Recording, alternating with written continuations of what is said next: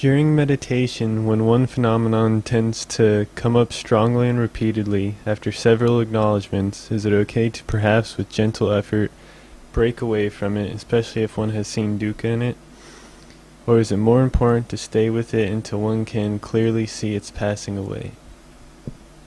Um, well, I think it depends because you may have something like a itch or a pain that'll come and it'll stay there and you could be noting it for a very long time and then it won't go away then you just go back to rising falling. Um, gentle effort break away from it. But I don't know. I don't, I don't know what that means to break away from it. Um, I, I would say stay until it's passing away, uh, always, um, because that makes you see something very important uh, uh, in the entire process of arising and ceasing. Um, when you've, in that example of an itch, for example, uh, a scratch or or uh,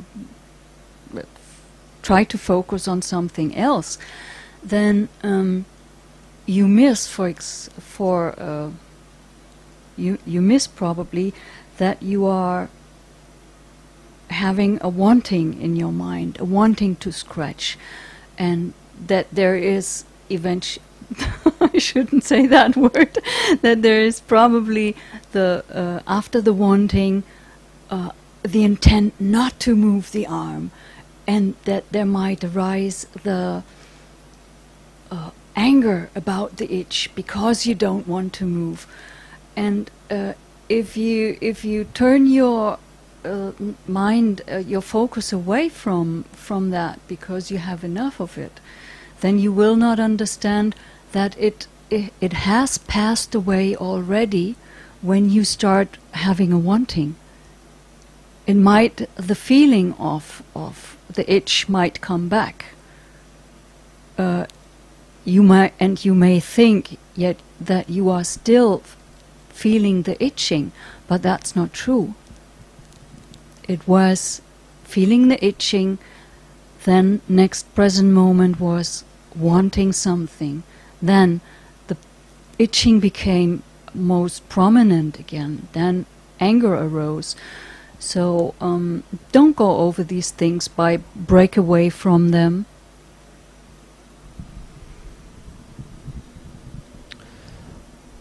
Well said. The only the only thing is that most of the time it doesn't work that way. For for especially beginner meditators, you will scratch, and when you have pain, you will move, and you when you have lots of thoughts, you will uh, or, or whatever you, you you you will find yourself avoiding them and, and running away from them.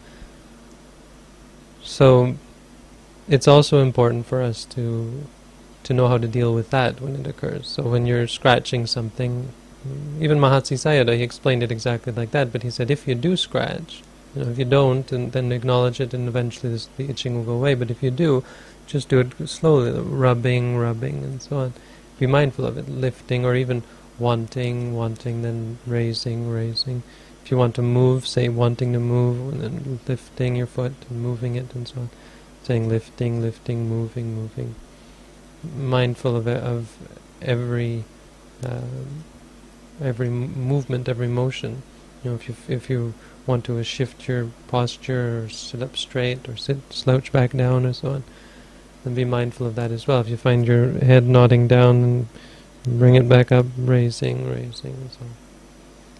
So the the best thing is to to be able to stay with the object, but uh, it may be that you you aren't able to. Another thing, there there is there are cases where you might not want to uh, focus on it for a lo- long time, and, and that can be where it becomes obsessive. For example, you hear a sound, and you know you hear construction, for example. There's a lot of Jens is now in his cave, and there's construction right out front. Um, and so in the beginning you say hearing, hearing, and, and but your mind keeps going back to it, and your mind keeps getting frustrated about it, and every time it goes back, it's like more and more agitation and more and more stress, and in that instance, you you might be, you know, quite a bit better off to ignore it.